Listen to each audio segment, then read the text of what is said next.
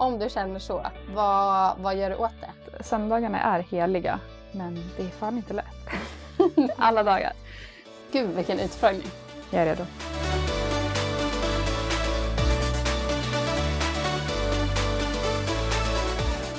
Hej allihopa och välkommen till Söndagskaffe med Sofia och Denise. Ja, hej och välkomna. Och idag är det faktiskt söndag när vi spelar in. Ja, vi har haft riktigt söndagsmode idag Ja. Kan man säga. Jag känner mig väldigt söndagsaktig. Jag med. Och framförallt väder har gjort att man blir väldigt... Ja, precis. Vädret har ju kanske inte varit så jätteroligt de senaste dagarna på Island. Eh, nej, det har ju varit orange varning var och varannan dag. Och idag, idag var egentligen fint väder på dagen. Idag fick vi faktiskt se solen. För att nu när det är inspelningens stund så regnar och blåser det och är på väg för nästa skitväder.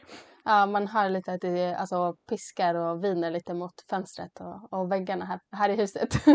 Det var schysst att jag slängde ut barnen och mannen lagom i det här vädret. The show gotta go on. ja, för att få ett litet andrum här. Precis. Ja, så så har vi det idag. Poddsöndag. Poddsöndag, det är skönt. Mm. Bara ledig söndag.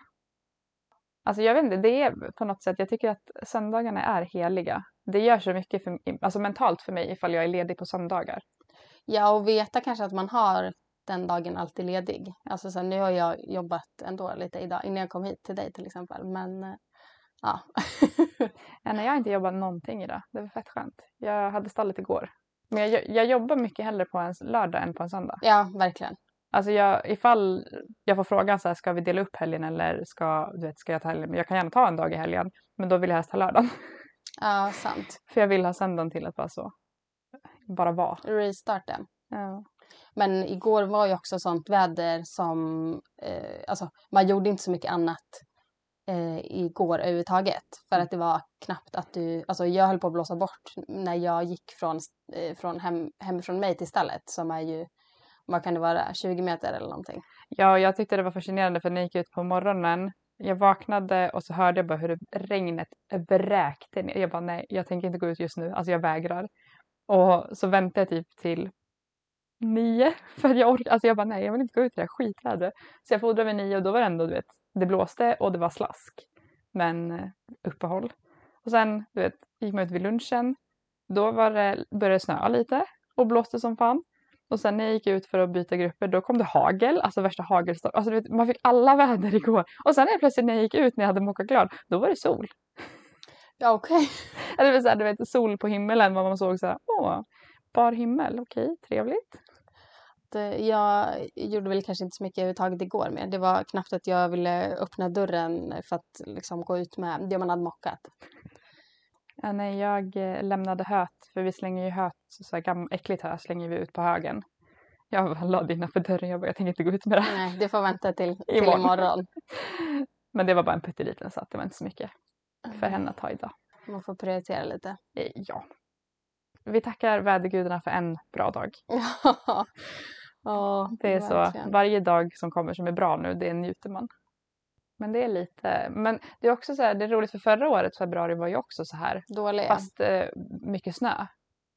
Alltså ja, då var man typ mer in- snö ja. Mm. Mycket snö och ins, alltså typ insnöad och bara storm. Ja, jag kommer ihåg jag åkte till Sverige och undervisade och kom sen inte tillbaks hit.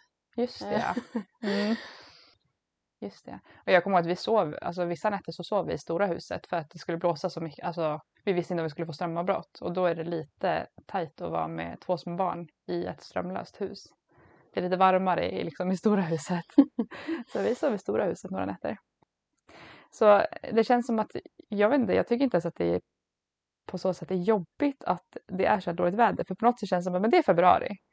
Och februari är snart slut. Och alla bara, eh, det är tionde, vad var det, tolfte idag. Alltså tolfte februari, det är inte snart slut. Det är halva kvar. Men jo, det är snart slut.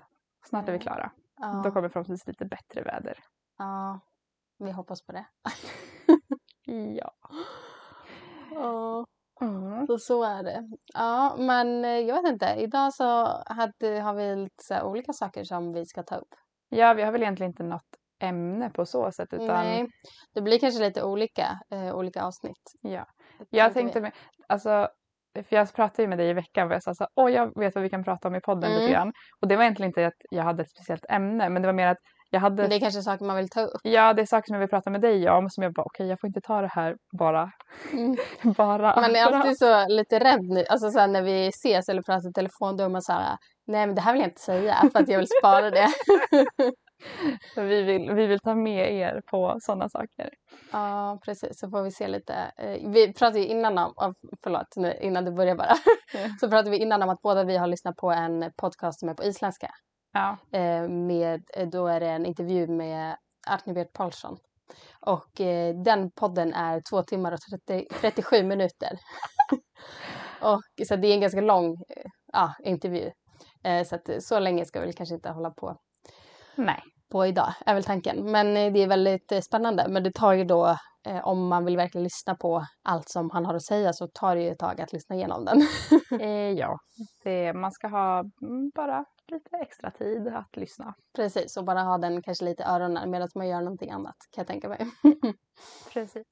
Men det som egentligen poppade upp i huvudet på mig, det var i fredags. För jag hade så himla mycket pejlingar och pejlingar är alltså funderingar. Funderingar. Och då fick jag så här i huvudet, jag bara fredagsfunderingar.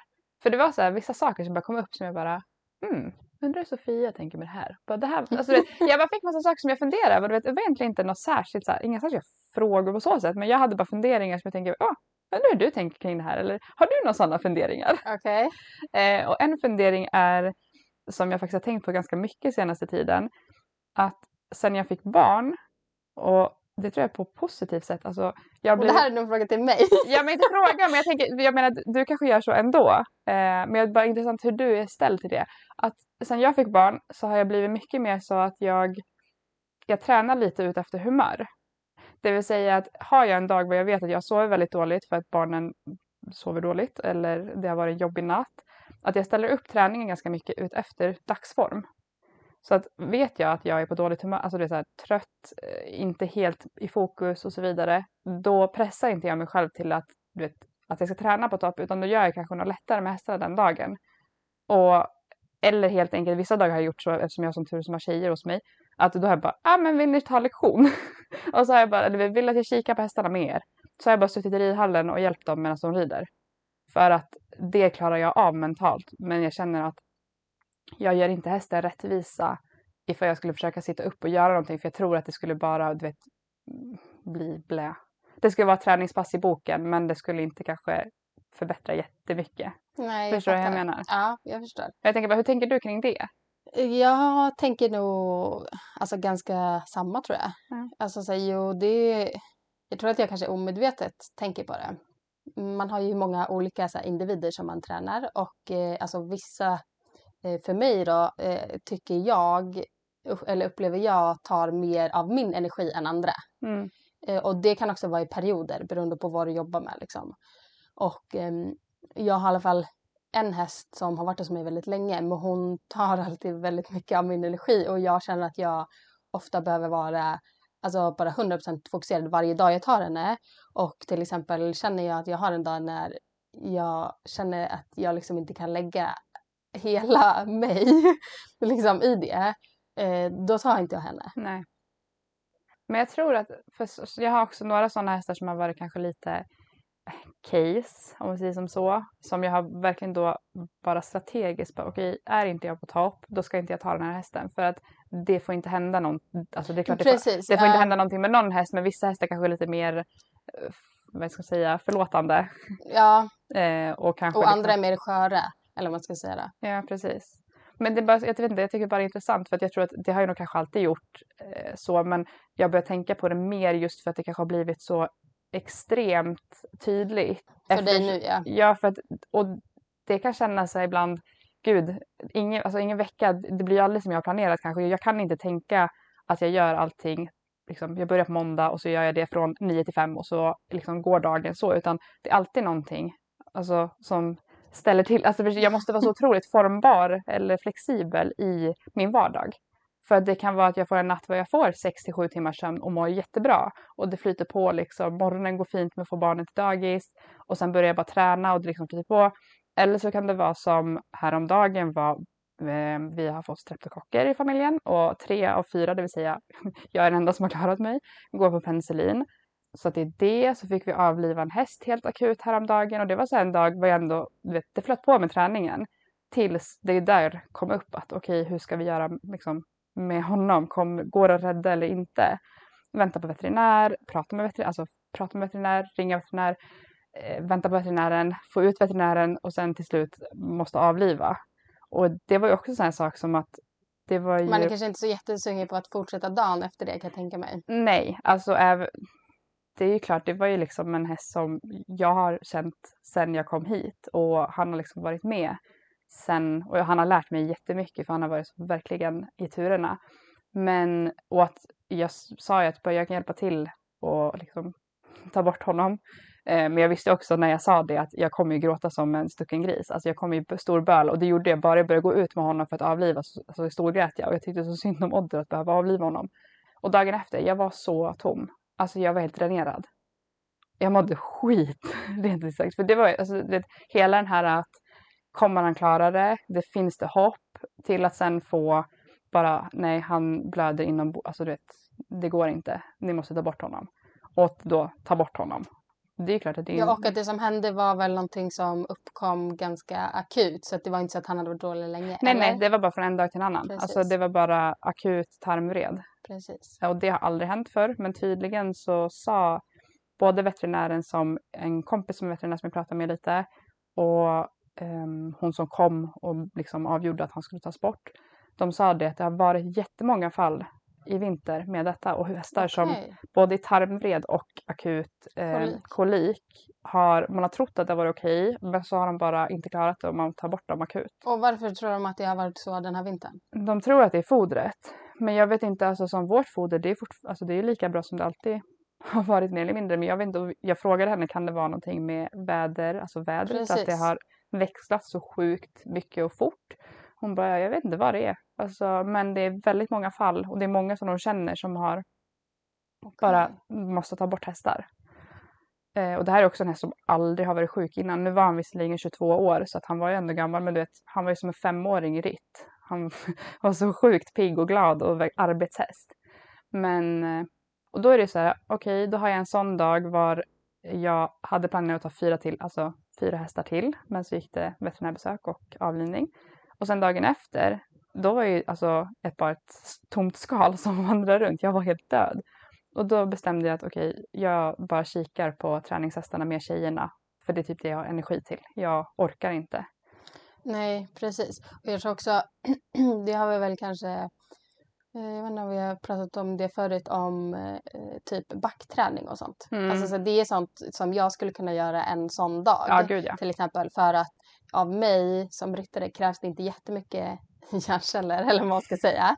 Utan att, eh, och, det är något som är så bra träning för hästen, den får arbeta och det krävs väldigt lite av mig egentligen förutom att alltså, vara i balans. Mm. Så, eh, så det vet jag att alltså, det kan vara något sånt som kan vara bra att göra. Mm. Sådana dagar när man kanske känner sig lite extra seg liksom, eh, för, att, för att man ska fortfarande kanske ha något gott samvete. Eller förstår du vad jag menar? Ja, precis. Men det är därför det blir, alltså det goda samvetet för mig en sån dag blir ju att jag hjälper tjejerna. Ja, precis. Eh, ja. Att jag typ faktiskt tar mig tid att eh, svara kolla på det de gör och ge dem svar på varför det går som det går i träningen med de sakerna som går bra och de sakerna som går mindre bra. Precis. Att... Och det är också, alltså det här är också för mig i alla fall är det också åt andra hållet.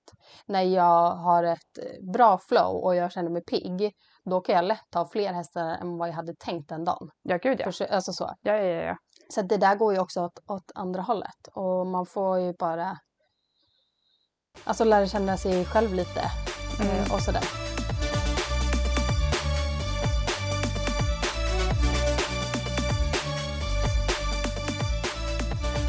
Så det väl kanske var en sån pejling hur du gör så mental, ja. när du är som beroende på humör. Och sen har jag en till pejling. Mm. Får du någonsin så i träningen, surprise surprise, jag fick ett sånt moment. Var du typ kan bara vilja börja gråta för att det känns som att du har försökt allt och så bara vet du inte hur du ska lösa problemet. Och sen är plötsligt så bara, jaha jag skulle göra så. Och så går det hur bra som helst. Nej, inte på det sättet tror jag. Okej, jag fick ett sånt moment när jag red ut häromdagen. Aha. För jag har, har jag, två hästar i träning nu som jag har tagit ganska så kontinuerligt själv för att de är lite, lite, vad ska man säga, svåra i töltsättningen. De är väldigt travtaktiga båda två.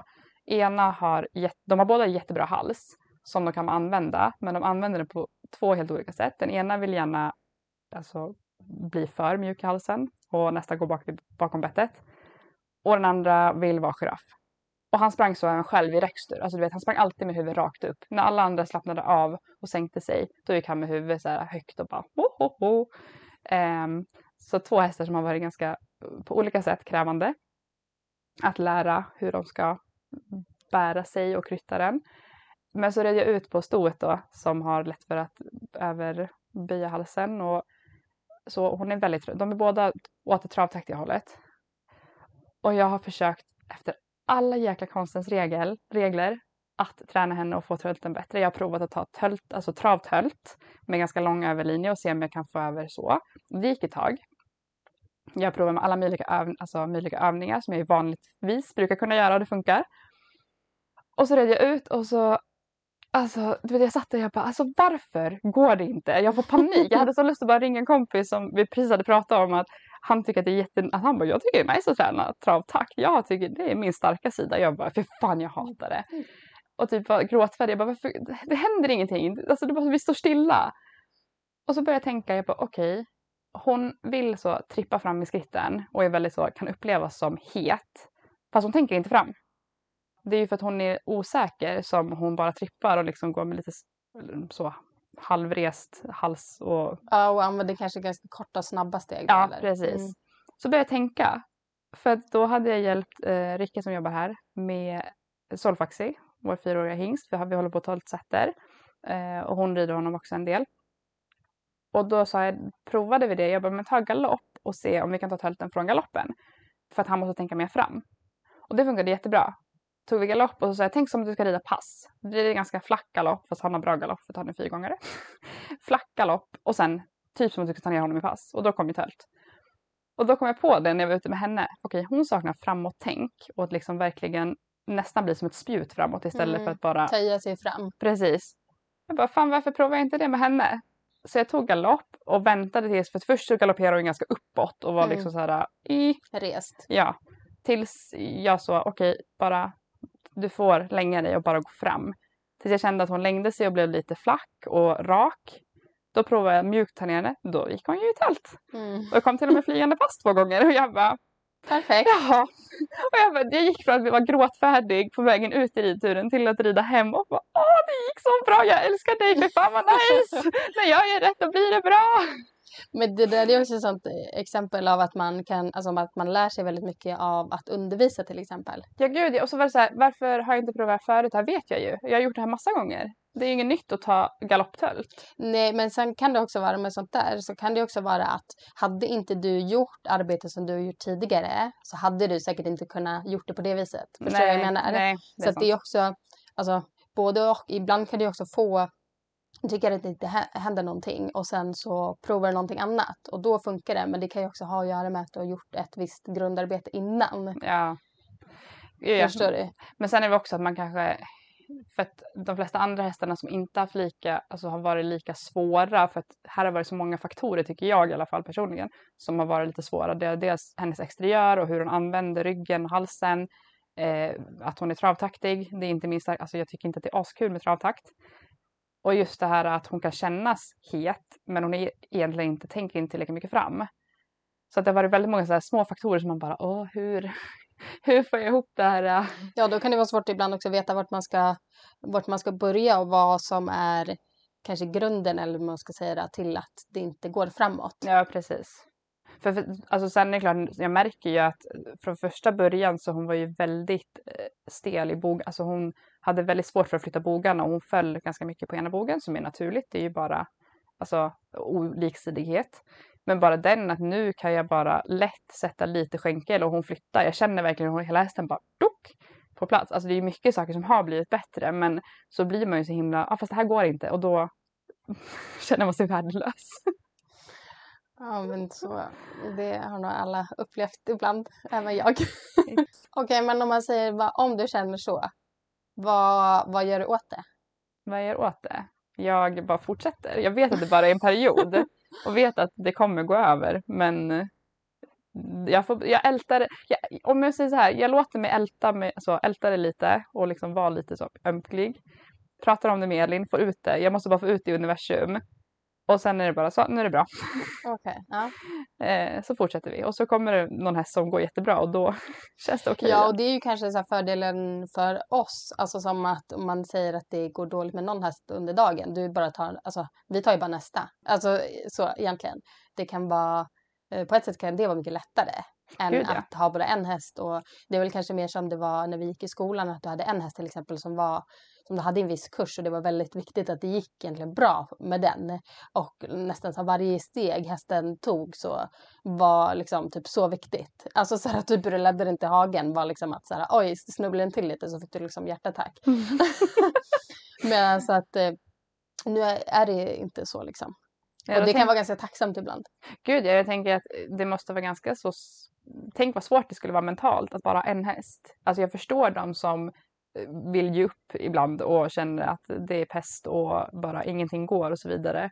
För att då har man inte heller någon, någon annan som kan boosta upp en om man bara har en häst. Så att där kudos till alla som fortsätter även när det känns skit.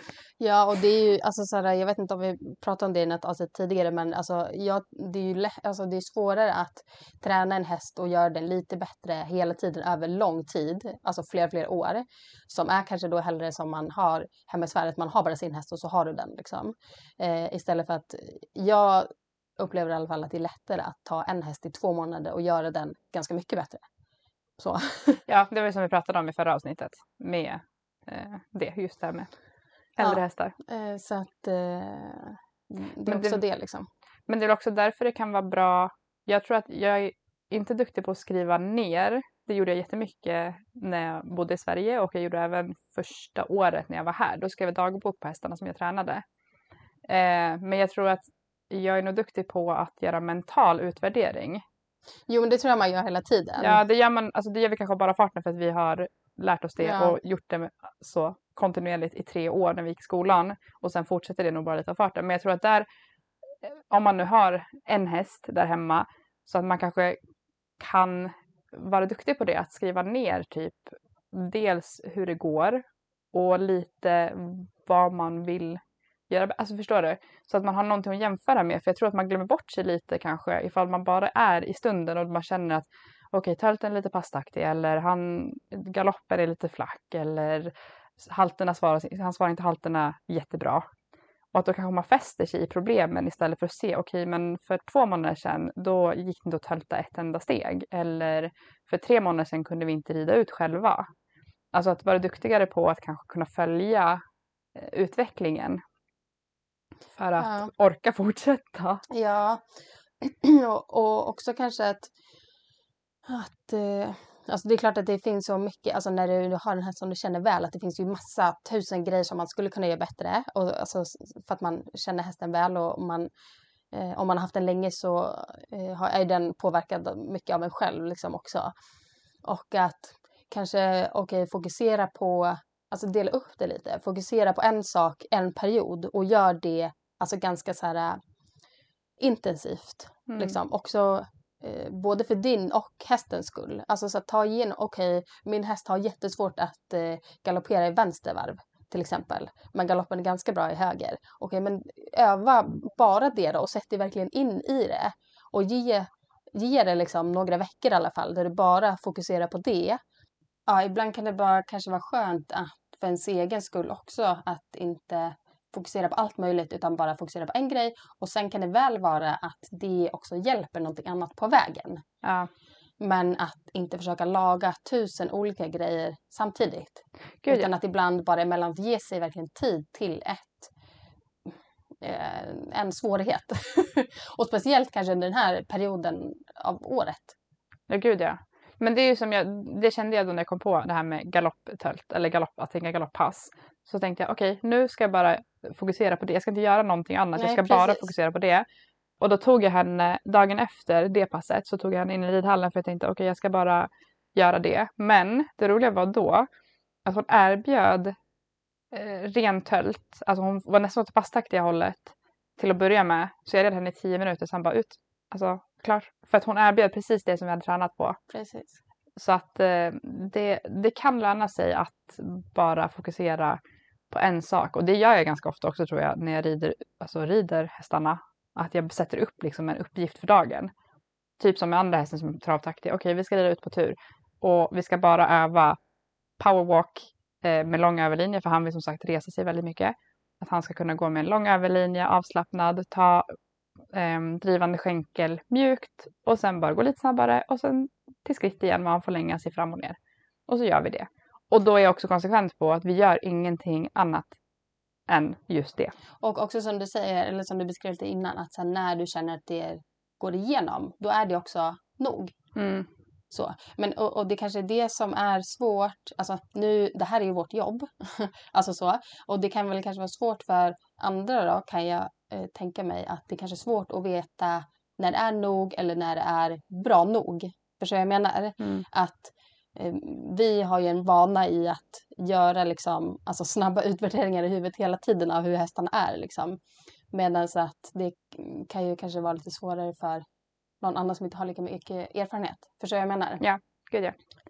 Men det pratade jag också om med en annan kompis som eh, har, hon har tre hästar själv och rider mycket och hon är väldigt så ambitiös och vill hela tiden utvecklas och du vet hon tänker hela tiden hur kan jag bli bättre och hur kan hästarna bli bättre och väldigt så vill hela tiden utvecklas.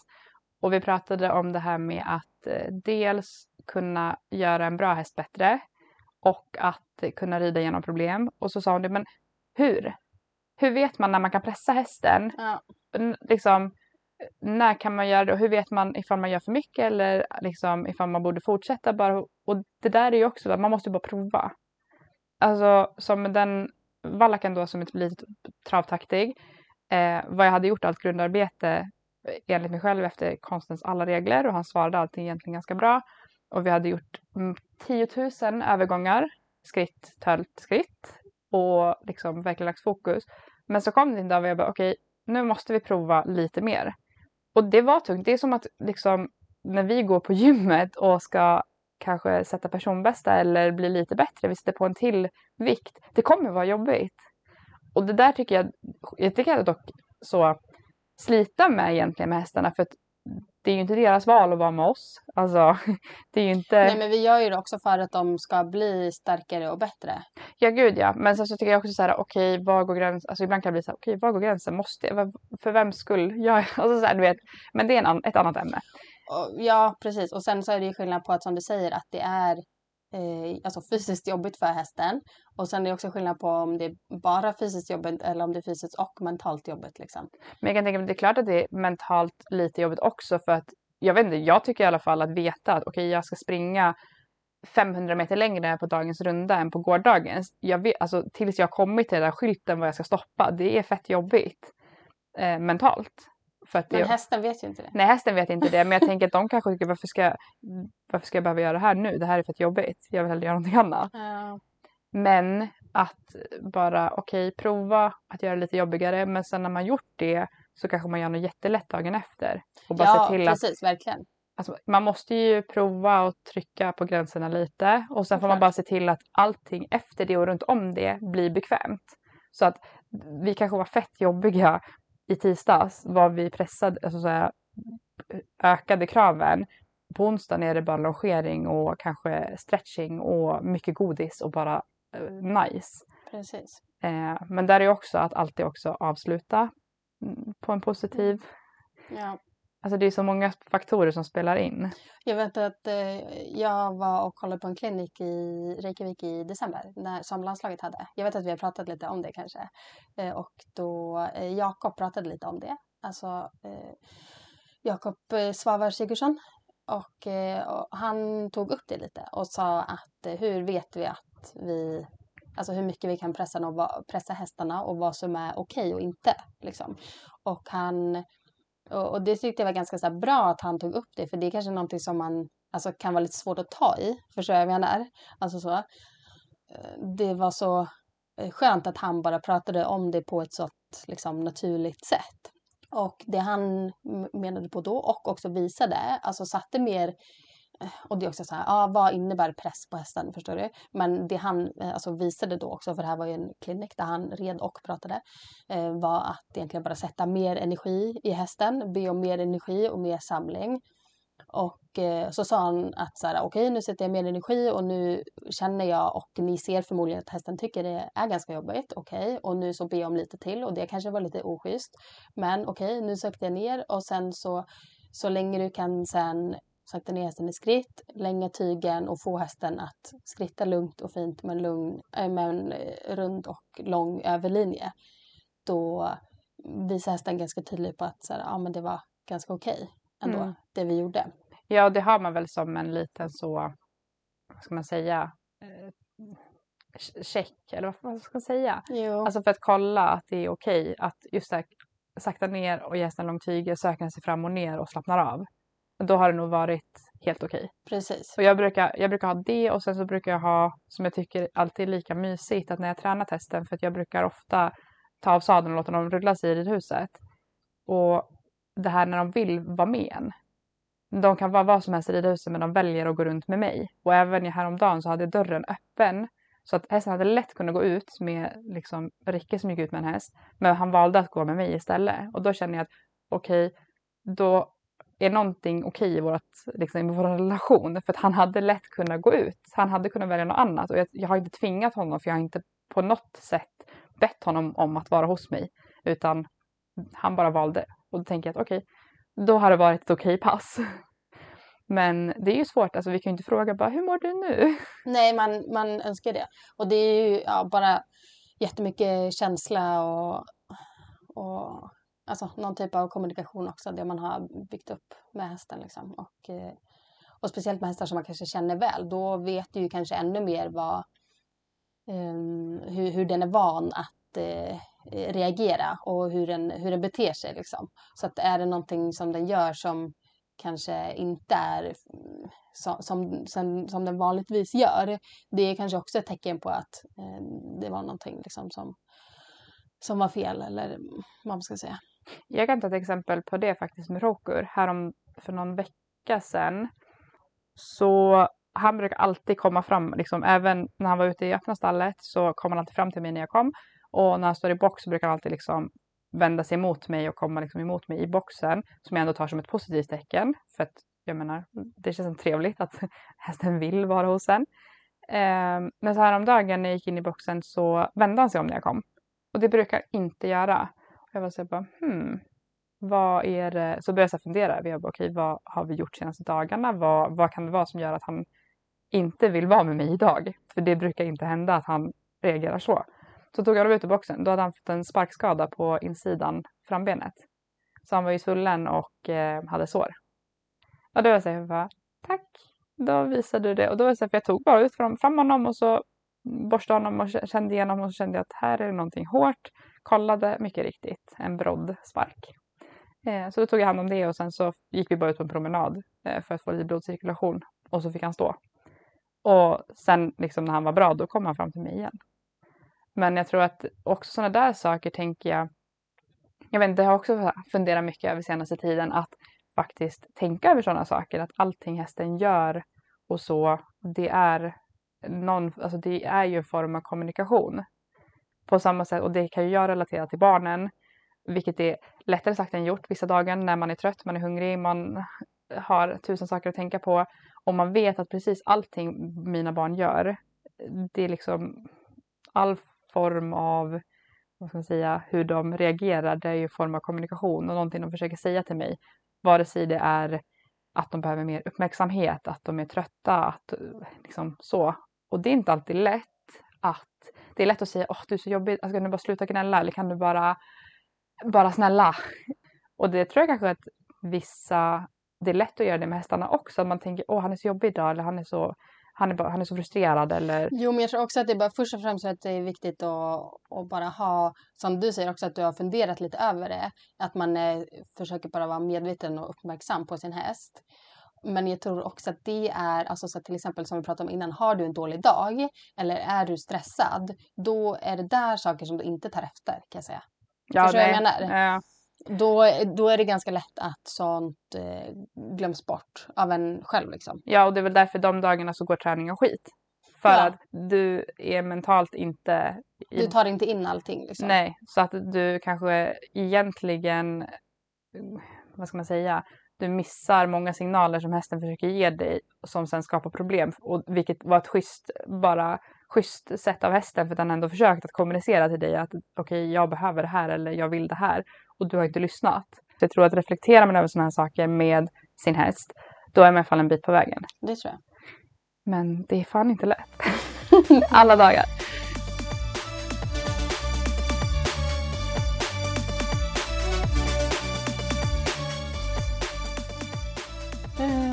Okej, ska jag komma med en pejling? Ja, kom med en pejling. Nästa helg, Mm. då ska du tävla. Ja. Hur känns det? Gud, jag tänkte på det Gud, jag tycker det är lä- lätt att slänga över saker på dig nu. Ja. Ja, jag ska då inte tävla, ska, ska sägas, men jag vet att du ska. Så jag tänkte bara höra hur, du, hur det känns inför det. Du kanske inte har börjat fundera över det, men om Mm. inte annat så kan det kanske vara bra att du gör det nu då.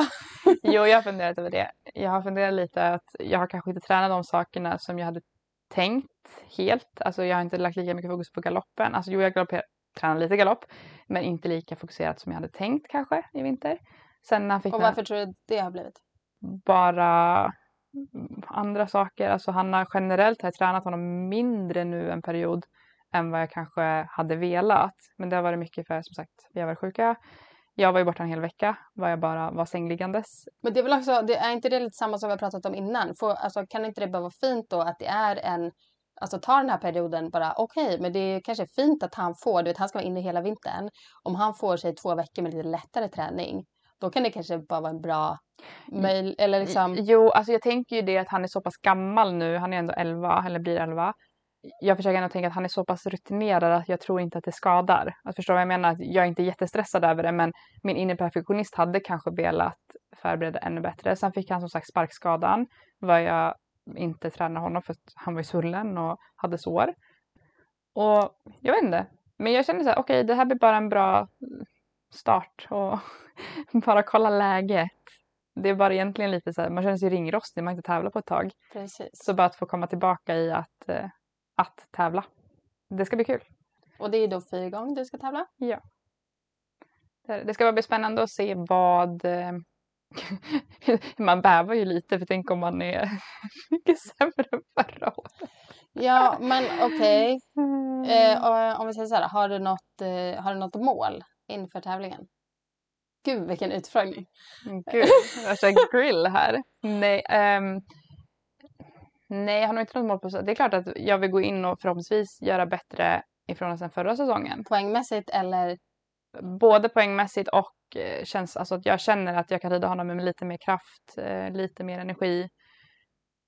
Och bara att jag ska komma ihåg att hjälpa honom med de sakerna som vi har tränat på nu på de här lektionerna, alltså på de här kurserna som jag har ridit. Så i tölten att jag kommer ihåg att eh, få med vänster bakben och höger bog för att då kan jag släppa fram honom i lite bättre, alltså då kommer han bli bättre. Och i traven att jag kan känna den här uh, fjädermag, alltså Att han blir fjädrande? ja, fjädrande med energi, att kunna ta det. Eh, och sen skritten är jag bara väldigt eh, spänd på att se hur den kommer gå för att vi fick ändå första kommentaren jag fick på första kursen jag red var bra skritt. Och det, det har ju varit lite så vår, han har egentligen OK-skritt men det kan vara svårt att få den efter en högre gångart på en gång.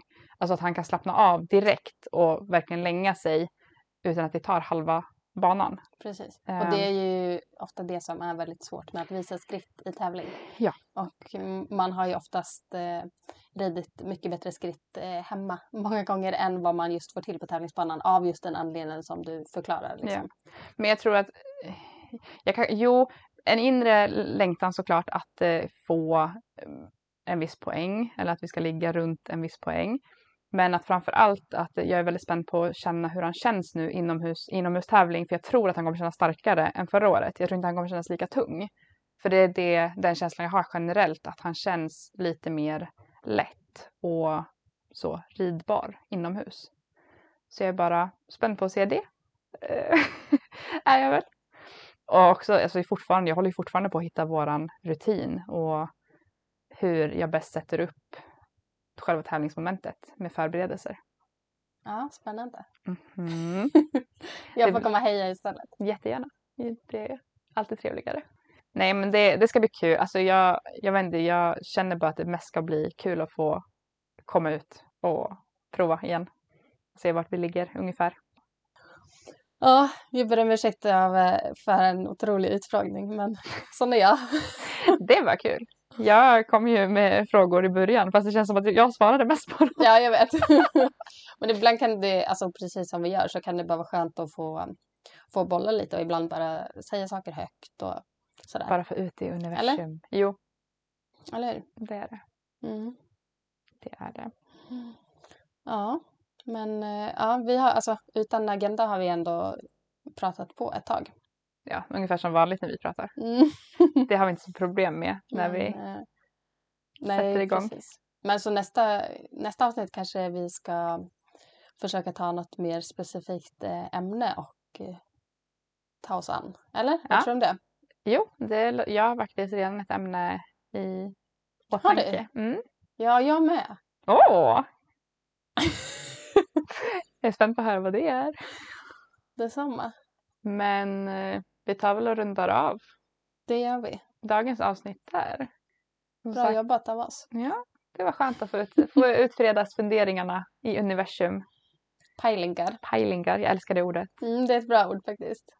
Om det är någonting ni kan ta med från isländskan så är det pejlingar. Mm. Och ibland tror jag att det kan vara bra att, så här, att eh, skriva ner pejlingar också. Alltså saker och funderingar som man, som man går och, och tänker på. Ja, gud ja. Alltså rekommenderar Oavsett starkt. om man har alltså, eh, kommit fram till något eller inte. Liksom. Mm. Och kanske så här, om det är något man tänkt på sen så har du glömt bort det lite men så kan du gå tillbaka till det. Eller så här, kanske inför, om man säger veckan in och du vet att du ska rida en kurs på helgen till exempel. Att gå igenom då om det är något som kommer upp i huvudet som du skulle vilja fråga om eller sådär. Jag skriver ner det på en gång, för det glömmer man alltid bort. Precis. Och det Ja. kanske är att man, man kom på att det var någonting, men så är man för blyg för att fråga när man väl är där. Känner man, äh, det var inte relevant. Men nej, skriv ner det. Precis, och bara ta det. Eller ta det efter lektionen eller be om att få liksom, ta det vid ett annat tillfälle. Eller vad det kan vara. Jag ska faktiskt ha ett jättespännande möte imorgon. Nämen, Men jag kan inte säga så mycket mer än. Men jag kanske kan berätta om det sen, senare. vi väntar spänt. Ja, ja eh, det ska bli lite kul. Ja. Ja, Ser fram emot att höra om nästa gång. ja vad kul. Mhm. Men då säger vi väl bara tack för den här gången. Tack och för den här gången.